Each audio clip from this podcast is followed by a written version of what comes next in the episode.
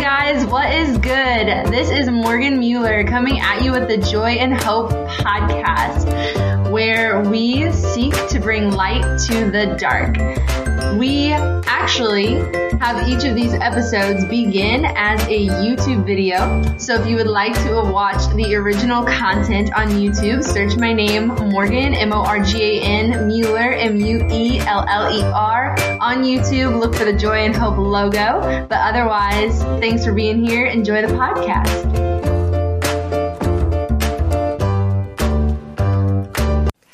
Hi guys, Morgan here, bringing you another episode of Joy in Hope.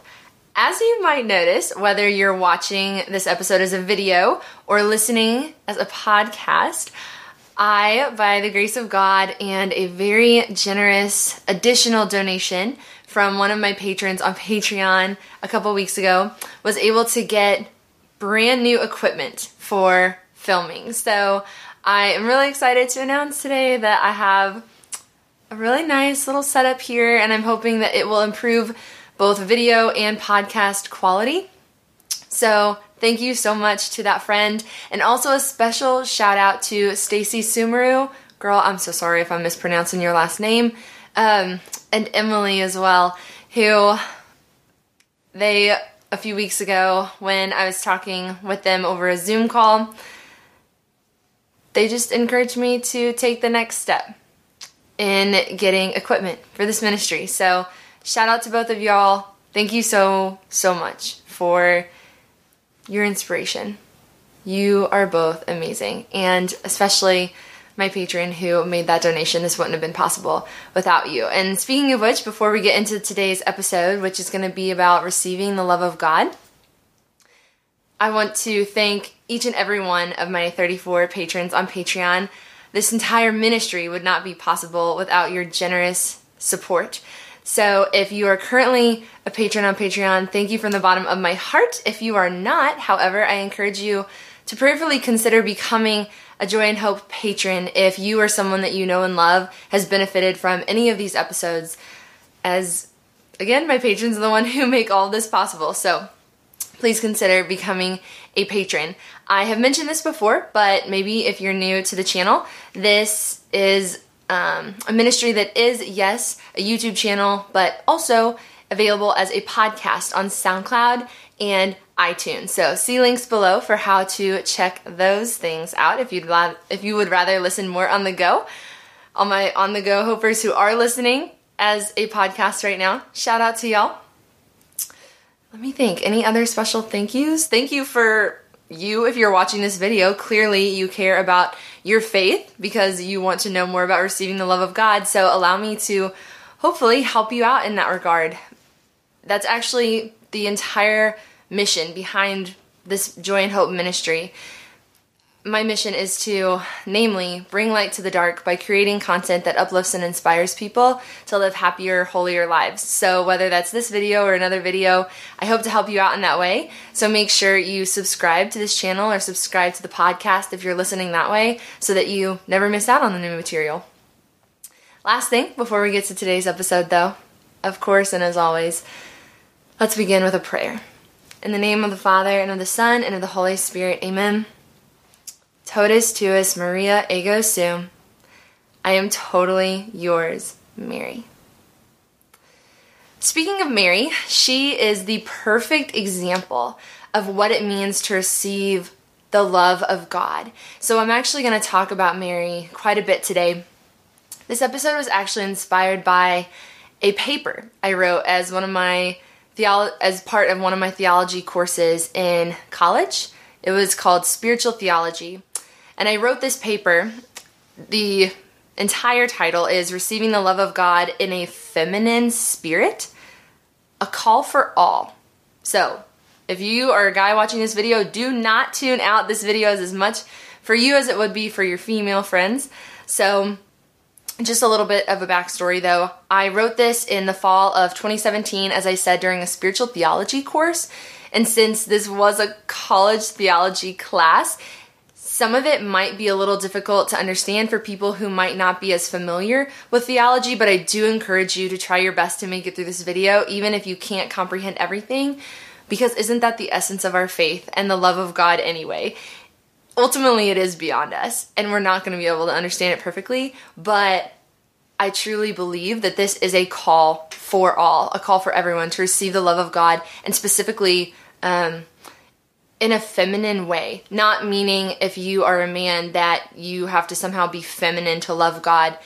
Feminine in the sense of feminine recept feminine, excuse me, receptivity. Meaning that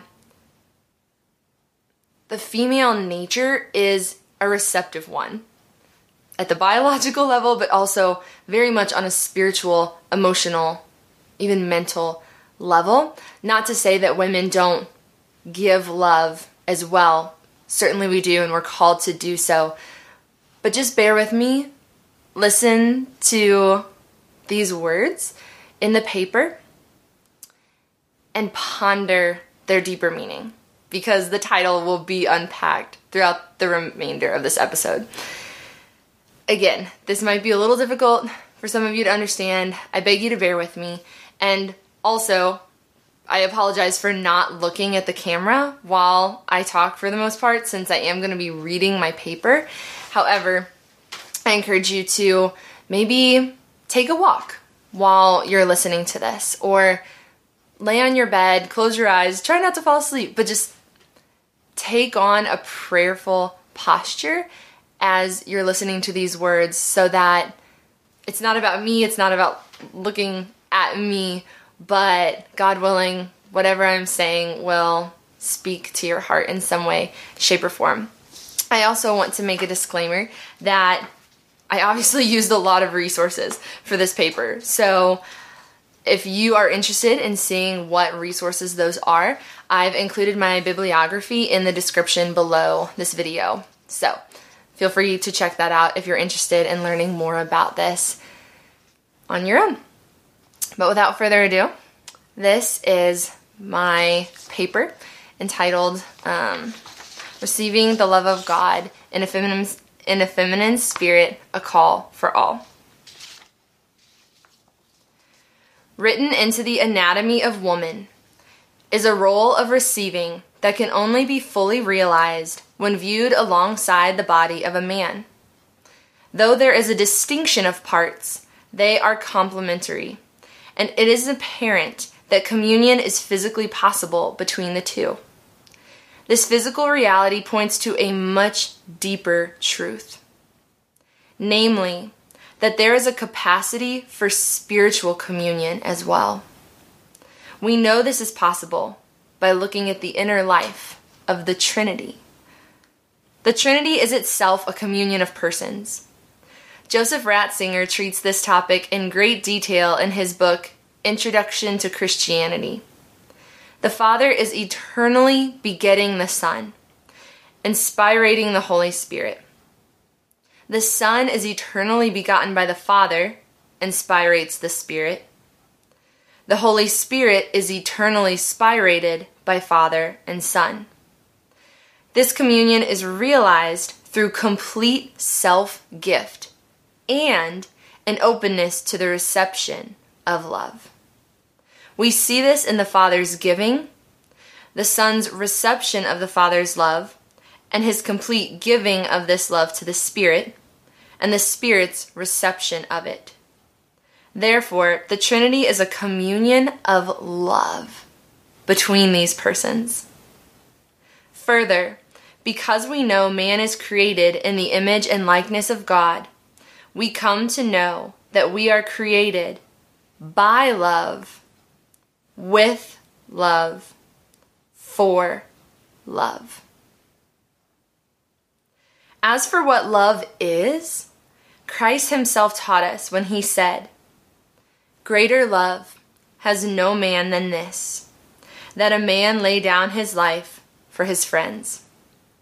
This teaching is reaffirmed in the doctrine of the Second Vatican Council, which states in Gaudium et Spes 24 that human beings can only fully discover their true selves in sincere self giving. This does not only apply to a man and woman who have taken marriage vows or those who have made vows in consecrated life. This call to give of oneself is written into the very being of each human person created by God. Yet this giving necessitates necessitates a receiving. What follows is a call to receive the love that God offers each of us individually. Active receptivity is only accomplished in a spirit of femininity. Hence, in this paper, I argue that a person cannot give this love without having first received it, and that this reception is entirely a gift from God. Three harmonious manifestations that demonstrate this reception are first, in the sonly way that the person of Jesus Christ receives the love of God the Father. Secondly, in the way we are called to receive creaturely this love as attested in the creation account with Adam and Eve. And thirdly, in the femininely way that the Blessed Virgin Mary perfectly received this love and authenticated it through her fiat, her yes to God and his plan for her. In Introduction to Christianity, Joseph Ratzinger argues that relation is what is most fundamental about God, who Ratzinger says is pure being. He goes on to say that in the one and indivisible God, there exists the phenomenon of dialogue, the reciprocal exchange of word and love. Ratzinger then quotes St. Augustine, who formulated this idea in the following way He is not called Father with reference to himself, but only in relation to the Son. Seen by himself, he is simply God. Ratzinger himself explains only in being, for the other, excuse me, only in being for the other is he Father. In his own being in himself, he is simply God. God the Father is eternally begetting God the Son. And the Son is eternally receiving this love of his Father. Ratzinger articulates this ultimately incomprehensible truth in the following way in that Jesus is called Son and is thereby made relative to the Father, and in that Christology is ratified as a statement of relation, the automatic result is the total reference of Christ back to the Father. Precisely because he does not stand in himself, he stands in him, constantly one with him. Ratzinger says Christians in particular are put into the category of relationship because we proceed from Christ. He specifically mentions the thoughts of John the Evangelist on this matter. According to John, what it means to be a Christian is to be like the Son, becoming a son. Not standing on one's own and in oneself, but living completely open in the from and towards. This is the response to a request Jesus makes in the Gospel of John, chapter 17, verse 11, when he prays, Father, keep them in your name which you have given me, that they may be one, even as we are one. It is important to note our procession from the Son is only possible because the Son first received the love of God the Father. This is what led John to say, We love because he first loved us. Thus, we are called creaturely to receive the love of God in imitation of how Jesus Christ does so in a uniquely sonly way. Although John attested to this specifically for Christians, it is a universal call. We see this from the very beginning, when God first created man. In a meditation on givenness, Pope John Paul II says, God gave the world to man for him to find God in it, and so also to find himself. Here, there is a call to receive this gift from God. It is indeed pure gift, as John Paul II confirms when he writes that there are times when all men, even non believers, glimpse the truth of the givenness of creation and begin to pray, to acknowledge that all is a gift from God. John Paul II says this gift is best recognized in the form of other human persons. He looks to the first man and woman God created, Adam and Eve, to attest to this. First, he refers to the union of two people in general by saying, When two people join with one another, not only do they give themselves to each other, but God also gives them to one another. In this, God's creative plan is enacted. He continues that in this way, we can know that since the very beginning, man has been given to the other by God. Although God created Adam first, he did so with Eve in mind.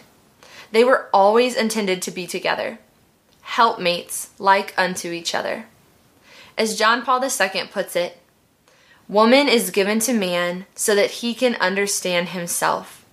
And reciprocally, man is given to woman for the same end. They are to mutually affirm each other's humanity, awed by its dual richness. The most perfect way of receiving the love of God for man as creature is through the love of other pe- people and mutual self giving. This is what it means to be for the other. John Paul II reflects on how womanhood denotes the future of man. First, God makes man aware of gift and givenness in general in creating woman. For in bringing her to man, God opened man's heart. Further, womanhood indicates motherhood which is the first form of entrustment of one man to another. John Paul II describes what he means by entrustment in the following manner To entrust means that God believes in you, trusts that you are capable of receiving the gift, that you are capable of embracing it with your heart, that you have the capacity to respond to it with a gift of yourself. He then concludes In this way, in creating man as man and woman, God imprints on humanity the mystery of that communion which is the essence of his interior life. Man is drawn up into the mystery of God by the fact that his freedom is subjected to the law of love, and love creates interpersonal communion. Therefore, it is especially important to see why God created human beings as male and female. Although every individual, regardless of his state in life, is called to this communion, marriage is the way in which the mystery of God, the Trinity, love itself, is most fully realized on earth. This is the message Pope Paul VI seeks to convey in Humanae Vitae when he writes about conjugal love. This love, he says, reveals its true nature and nobility when it is considered in its supreme source God, who is love. He continues Marriage, therefore, is not the effect of chance or the product of the evolution of blind natural forces. It is a wise institution of the Creator for realizing in mankind his design of love. Pope John Paul II spent a large part of his papacy reflecting on these truths and presenting them to the world in the redemption of the body and sacramentality of marriage, more commonly referred to as the theology of the body. Many Christians throughout the world since that time have gained wisdom and inspiration from this work. One of the most notable is Christopher West. In the very first line of the very first chapter, of his book, Good News About Sex and Marriage, West quotes John Paul II, who said, The great mystery, which is the church and humanity in Christ, does not exist apart from the great mystery expressed in the one flesh reality of marriage and the family. Alluding to the title of his book, West says this truth about the Catholic Church's teachings on sex and marriage is in fact good news because it is the truth about love. And true love is the fulfillment of the human person. West goes on to say that in order to know how to love, we must look to Christ. He recognizes that the Trinity is love itself and are a communion of this love between persons. Jesus receives the love of the Father in a sonly way and then gives this love to the Holy Spirit. Christ also shares this love with us. His greatest act of love, which West says shows us the truth about love, is found on the cross. Love one another as I have loved you. Jesus says in the Gospel of John, chapter 15, verse 12. Jesus did not spare a trace of love. He gave his very life for us. These words of Christ sum up the meaning of life and the meaning of human sexuality. West says, if we live according to the truth of our sexuality, we fulfill the very meaning of our being and existence. West then points out that the Bible itself is a story of marriage. It begins with Adam and Eve's marriage in Genesis and ends with the wedding of the Lamb in Revelation, which symbolizes the marriage of Christ and the church. West writes Throughout the Old Testament, God's love for his people is described as the love of a husband for his bride. In the New Testament, Christ embodies this love. He comes as the heavenly bridegroom to unite himself forever to his bride, to us. Our bodies convey this deep meaning through the unique sexuality of male and female. West describes the distinct yet complementary roles of man and woman as follows The man is disposed in his very being toward making the gift of himself to the woman, and the woman is disposed in her very being toward receiving the gift of the man into herself and giving herself back to him. And the love between them is so real, so profound, that, God willing, it may become another human person. We can liken these roles to those of the persons of the Trinity. The man gives the gift of himself to the woman, just as God the Father gives himself as a gift to the Son. The Son receives this gift and then gives it to the Father in return.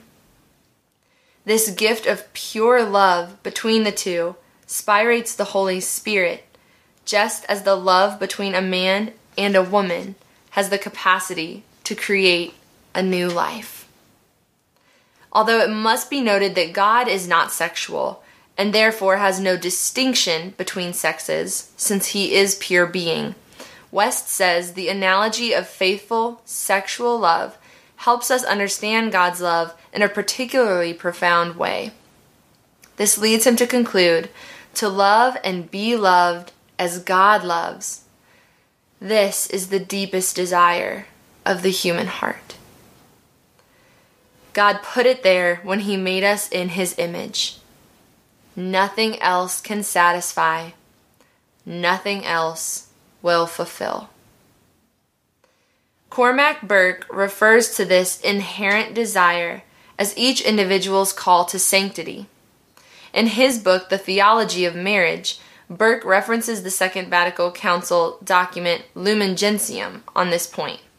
He says the fifth chapter of this doctrine contains an utterly personalized message for every member of the church, each of whom, whatever his or her position in life, is called to sanctity.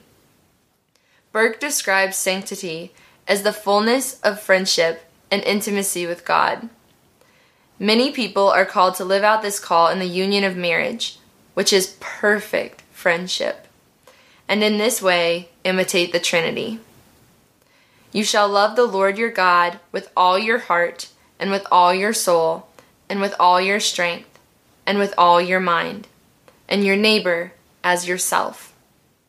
We are all called by Christ to love God and to do his will, and likewise to love excuse me, to love our fellows in creation, which in so doing is doing God's will. In order to give love, though, we must first receive the love that God has given us. The most perfect example of receiving this love is the Blessed Virgin Mary. Mary was asked a question more dire than anyone else on earth has ever received. She was asked to be the mother of the living God. As a human being, Mary had free will. She could have said no. In his book, Mary in Our Soul Life, Reverend Raoul Plus says this is exactly what places the Blessed Virgin uniquely above all the elect on a plane so elevated that it is beyond human appreciation. That God asked her free consent to the incarnation and the redemptive plan. Just as God calls us daily to say yes to Him and thus to love Him he asked this of Mary. The fate of humanity rested in her response, namely, in her fiat.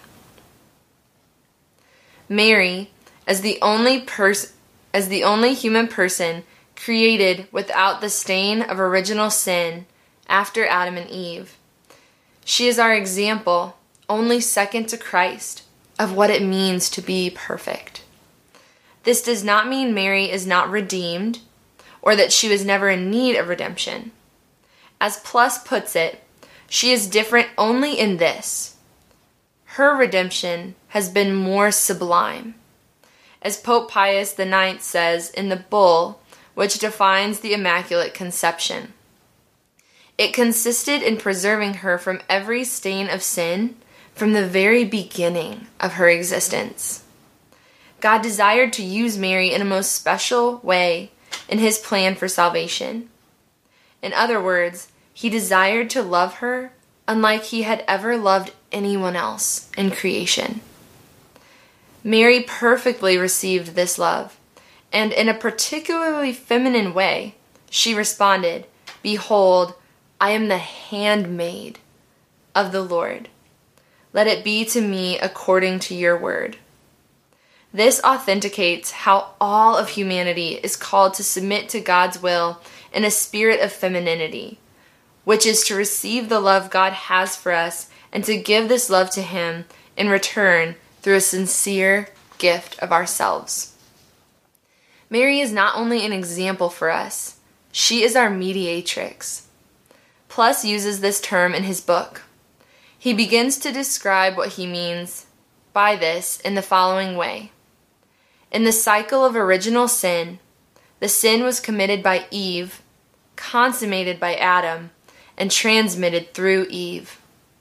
In the supernatural order, the cycle is identical. Redemption is begun by Mary, consummated by Jesus, and transmitted through Mary. This should not be confused with the term mediator.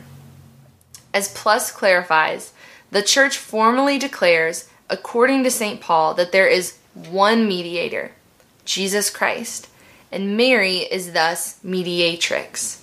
She receives graces and is granted intercession in the lives of the faithful only through Jesus. After personally reflecting on Mary's prominent role in our lives in this way, Pope John Paul II says this, which is a perfect conclusion to the topic of the reception of God's love. Totus tuus. All yours, Mary. Yes, we must ourselves be a total gift, a disinterested, sincere gift, in order to recognize in every man the gift that he is, and to thank the giver for the gift of the human person. all for the greater glory of God. Amen. In the name of the Father, and of the Son, and of the Holy Spirit. Amen. Thank you all so much for being here, for joining us uh, on this episode of Joy in Hope. If you did enjoy it, please give us a thumbs up and share it with at least one person in your life who came to mind while you were listening, while you were watching, who could just really use a reminder today of how they are loved by God and how they can respond to that love. Until next time, God bless. Thanks so much for joining us today on the Joy in Hope podcast we seek to bring light to the dark. If you enjoy our mission, we would love for you to become a patron on Patreon. Our patrons are what make it possible for us to continue doing Joy in Hope full time, bringing you the inspiring creative content that uplifts you to live more joyful, hopeful lives. So please consider supporting us. Thanks so much for being here today. God bless and see you next time.